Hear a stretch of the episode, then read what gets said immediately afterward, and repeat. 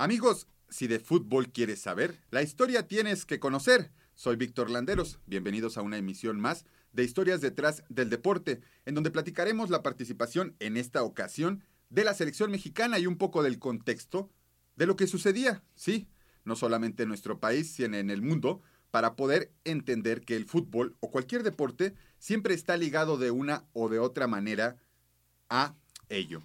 Y bueno, en esta ocasión iniciaremos platicando de Chile 1962. Ya pasamos por el 58 en Suecia, nuestro primer empate. Tuvimos la oportunidad de irnos también con un triunfo ahí en esos años. Pero ¿cómo fue la elección de esta sede para regresar a América Latina? Pues tras los reclamos realizados por las federaciones americanas por haber otorgado, como ya lo habíamos platicado, la Copa del Mundo a Europa en dos ocasiones, en Suecia, en Suiza 1954 y Suecia 1958, pues bueno, en esta ocasión se buscaba que la sede fuera una sede en América Latina, con justa razón, ya que aquí es en donde había iniciado el torneo.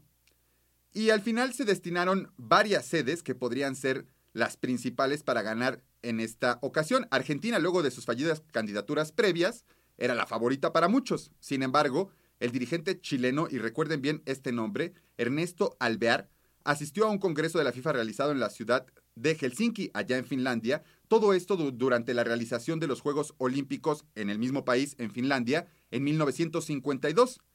Y sobre ello, analizó la situación y consideró que su país, Chile, era capaz de organizar un evento de esa magnitud.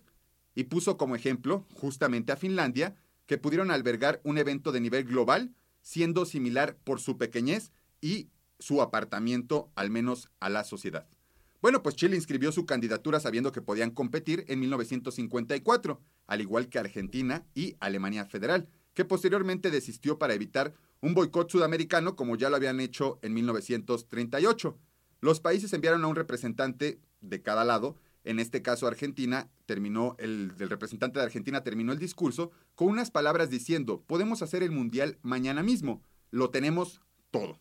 Al día siguiente se tenía que presentar el representante chileno, que es Carlos Ditborn, que este personaje toma una fuerza impactante al final y al inicio del Mundial, ya que no puede vivir en la Copa del Mundo, pero bueno, ahorita les voy a platicar sobre eso. Y la frase que a él lo va a recordar o lo va a hacer una semblanza dentro de la historia es, porque no tenemos nada, queremos hacerlo todo. Una frase que iba a tomar mucha fuerza al final porque les voy a platicar que hubo desastres naturales que marcaron esta Copa del Mundo y evidentemente, pues bueno, tuvieron que haber varios cambios en la organización para poder llevarla a cabo. Y con todo esto ya resuelto se realizó la votación y Chile fue el elegido con 32 votos a favor, mientras que Argentina solamente recibió 10 y 14 miembros de la FIFA dejaron su papel en blanco. Los planes para modernizar gran parte del país sudamericano, especialmente en cuanto a transporte y telecomunicaciones, avanzaban velozmente. Era lógico. Sin embargo, vendría un cambio impactante a partir del día 21 y 22 de mayo de 1960. 1960, con el terremoto de Valdivia, que afectó a todas las ciudades al sur de Talca, provocando cerca de 2.000 fallecidos y 2 millones de afectados, algo muy similar a lo que vivimos hoy en día con el pueblo turco y sirio. Están pasándola muy mal. Pero bueno, el 18 de enero de 1962 se tenía que realizar ya el sorteo para poder hablar de lo que íbamos a hacer en la FIFA o en los grupos que se iban a organizar para llevar a cabo este mundial. Y todo esto se llevó a cabo en el Hotel Herrera. ¿Y qué pasaba en nuestro país y en el mundo cuando esto sucedía en Sudamérica? Se cumplía el centenario aquí en México de la Batalla de Puebla. También la acabamos de celebrar. El presidente de la República en aquel entonces era Adolfo López Mateos, quien fue el encargado, escuche bien, de recibir la visita del Estado del presidente de Estados Unidos, de un personaje muy importante, John F. Kennedy y su esposa Jackie, que vinieron a la Ciudad de México en donde fueron recibidos por el presidente y visitaron varios lugares como el Zócalo, el Monumento a la Revolución, el Museo de Antropología y hasta la Villa de Guadalupe.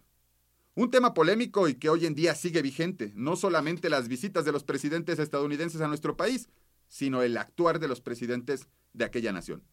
Pues bueno, déjame contarte que el presidente americano ese mismo año, en 1962, en Washington, D.C., en Estados Unidos, ordenó el embargo contra el régimen de Cuba, debido al carácter comunista que éste tenía. Y mientras esto sucedía, en La Habana se firmaba un acuerdo de protocolo entre la Unión Soviética y Cuba para el intercambio de aproximadamente 60 millones de dólares en aquel año. Interesante, ¿no? Pero con más y con todo esto y más, vamos a regresar después de escuchar esta cancioncita.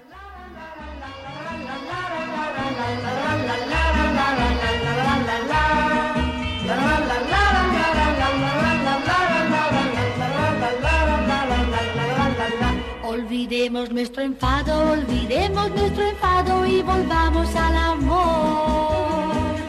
Porque si no es a tu lado, porque si no es a tu lado, ¿dónde voy a estar mejor? Labios se divisa el nacer de una sonrisa que es preludio del perdón. Ya cumplí mi penitencia, ten un poco de indulgencia, aunque tú tengas razón. Olvidemos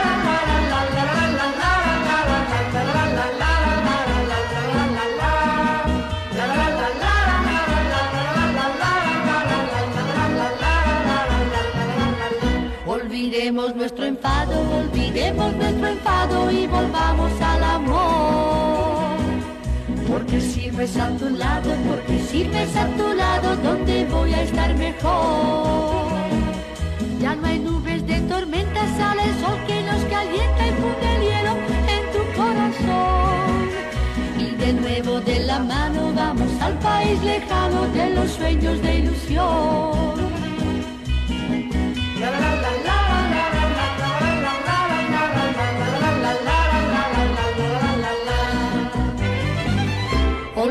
Olvidemos nuestro enfado, olvidemos nuestro enfado y volvamos al amor. Porque si no es a tu lado, porque si no es a tu lado, ¿dónde voy a estar mejor? Ya no hay nubes de tormenta, sale el sol que nos calienta y pone el hielo en tu corazón. Y de nuevo de la mano vamos al país lejano de los sueños de ilusión. La, la, la, la.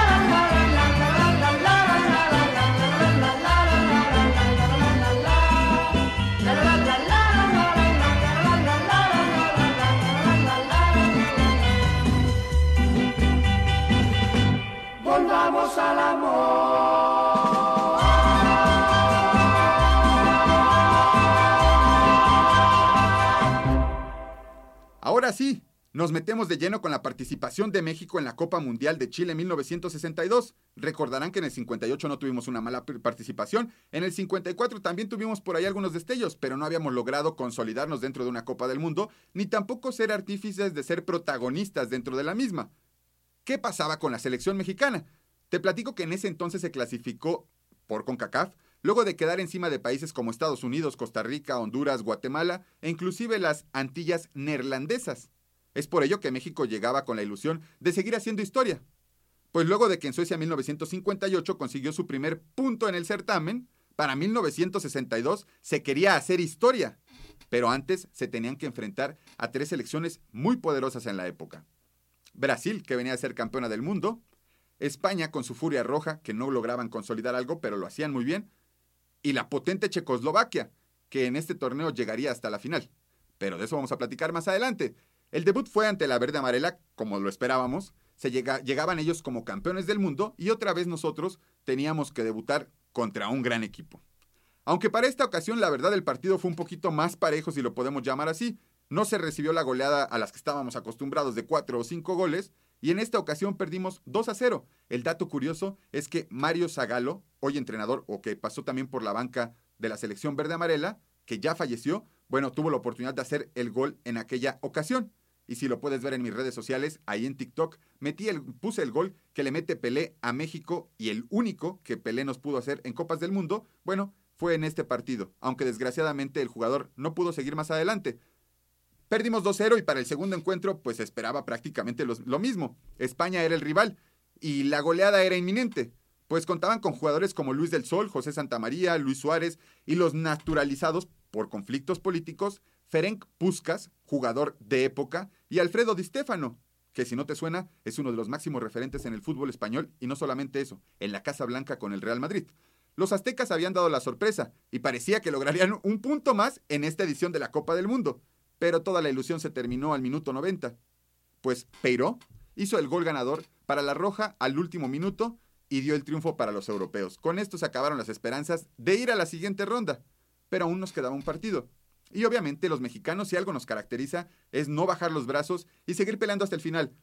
Aunque podamos no calificar como lo vimos en Qatar, terminamos ganando, pues algo similar sucedió en aquella época en 1962 en Chile. Fue cuatro días más tarde cuando México hizo historia en el Mundial. El 7 de junio de 1962, jamás olvides la fecha, la selección mexicana supo lo que es ganar por primera vez en una Copa del Mundo. Nunca lo habíamos logrado. Ya por lo menos rescatamos un empate y en esta ocasión sorprendimos a todos al triunfar frente a Checoslovaquia. Este equipo llegó como favorito y hasta se esperaba una goleada impresionante, pues empató con Brasil y no solo eso, habían tenido la fortuna de ganarle a España, pero con México la situación fue diferente. Masek adelantó a los checos apenas al minuto uno y con esto parecía que de verdad iba a ser una goleada pero el mexicano Isidoro Díaz empató el partido al minuto 11. Después, aunque nadie creía que en el triunfo de la selección mexicana, Alfredo del Águila adelantó a los verdes para poner el 2 a 1 y Héctor Hernández, vía penal, anotó el 3 a 1 definitivo para marcar sus nombres en la historia del fútbol mexicano y lo hicieron realmente con letras de oro. Así fue como México tuvo el primer triunfo en una Copa del Mundo y llegó hasta Chile 1962. 30 años después de que asistimos a nuestra primera copa. En este año, 1962, ¿qué es lo que pasaba en el mundo? Te puedo contar que nos encontrábamos que España formalizaría su primera solicitud de ingreso en el mercado común europeo y que el Madrid, el Real Madrid, el Madrid, el equipo del siglo, ganaba la liga. Además, Trajan Hill ganó el campeonato de la Fórmula 1. Y ese mismo año, 1962, a Will Chamberlain le da por meter 100 puntos en un partido de la NBA, una verdadera locura, récord que hasta el día de hoy se mantiene vigente. En aquel año se lanza el primer satélite de comunicación comercial del mundo. Y también comienza la saga de películas de James, Bond, el agente 007, que seguramente te debe de gustar. Pero para mí, lo más importante que pasó en este año no fue ni siquiera el triunfo de México. Mi personaje favorito de Marvel salió a la luz. Spider-Man, el superhéroe juvenil, se volvía popular entre las masas, evidentemente por la cercanía con las juventudes. Todo esto sucedía cuando jugaban el Mundial de 1962 y México tenía por primera vez su triunfo. Pero ¿qué es lo que pasaba en la Copa del Mundo? No te muevas y regresamos con ello.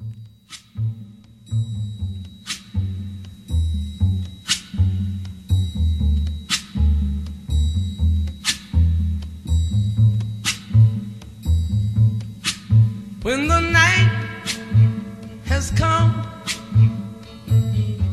and the land is dark, and the moon is the only light we'll see. No, I won't be afraid. Oh, I won't be afraid.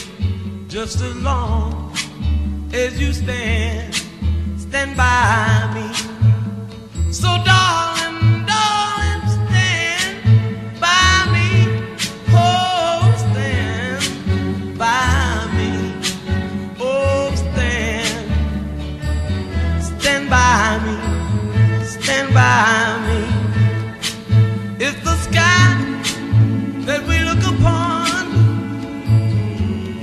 Tumble and fall, or the mountain should crumble to the sea.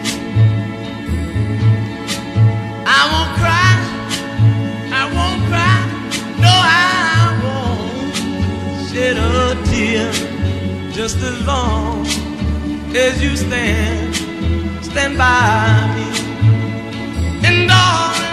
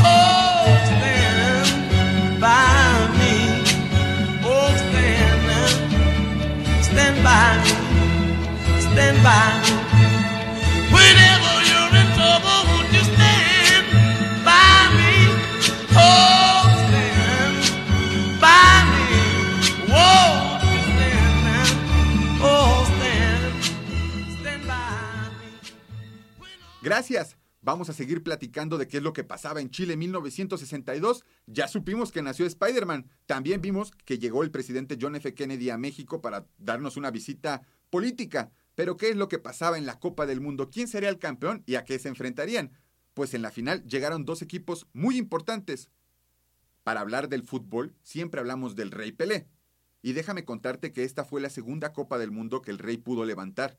Quizás no siendo el protagonista dentro del juego, porque en el segundo partido que tuvieron dentro de esta Copa frente a Checoslovaquia, le hicieron una lesión brutal. Casi, casi le rompieron la rodilla, lo dejaron un año fuera de las canchas al gran jugador, al gran astro brasileño, y con esto ya no pudo jugar la final enfrentando a Checoslovaquia. Los mismos checos fueron los encargados de meterle este patadón que lo dejaría fuera, y con ello nacerían también las tarjetas. Era un punto importante, ya que veías a jugadores de gran calidad que eran muy buenos y al minuto 5 les estaban rompiendo la nariz, una oreja o algo para que ya no pudieran seguir en el campo y evidentemente ganaban un poquito los rivales. Pues en 1962, después de todo lo que estaba pasando, llegaba la final entre Checoslovaquia contra Brasil. El elenco, entrenado por Aymor Moreira, que es el entrenador de Brasil, se había planteado en el último partido tras ganar el Grupo C, que compartía también con el finalista Checoslovaquia, en donde empataron 0-0. A México le ganó por un contundente 2 0 y con España tuvieron complicaciones al ganar solamente 2 1. En Viña del Mar, ya en la siguiente ronda, eliminaron a Inglaterra por un marcador de 3 a 1 y en la capital chilena, en Santiago, en semifinales hicieron lo propio contra el, anfitrión chileno al vencerlo 4 a 2. Con esto Brasil llegaría a la final. Y por otro lado, Checoslovaquia, el conjunto entrenado por Rudolf Vitalik, terminó segundo en el mismo grupo C en el que se enfrentaron Brasil y Checoslovaquia, tras sumar una unidad más que México. ¿Lo imaginan? Pudimos haber ido a la siguiente ronda desde 1962, pero no fue posible, aunque ya vendría la nuestra.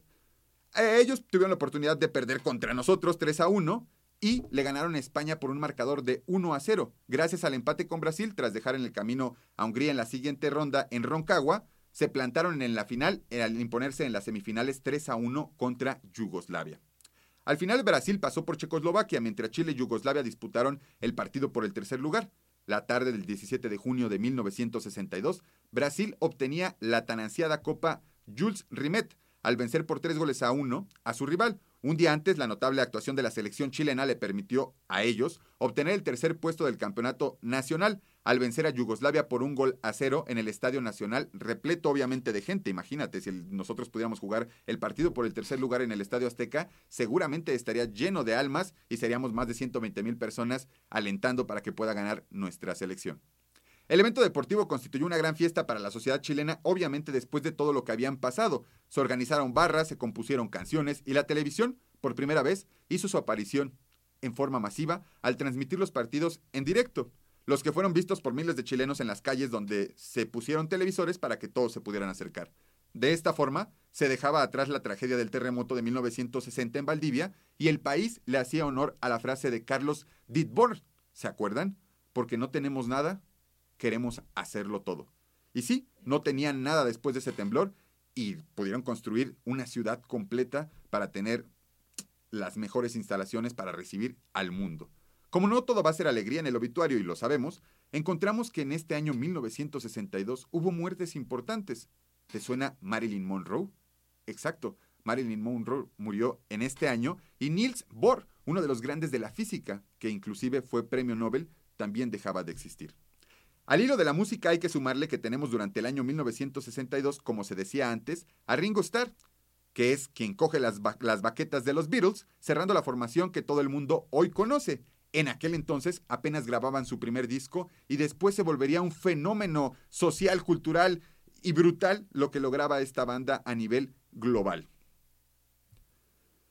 Y al final, bueno, los Beach Boys editaban su disco Surfing Safari y este mismo año se funda la banda de rock and roll más importante del mundo, o al menos ellos se hacen llamar la banda más importante del mundo. Pero a la fecha creo que pocos discuten que no lo son. Nacen los Rolling Stones, una de, las bandas más conocidas. 1962 es su debut ante la pecota pública. Hoy 2023 siguen sonando, siguen vivos y siguen haciendo conciertos. Al menos te habla de una constancia impresionante de lo que ha hecho esta banda.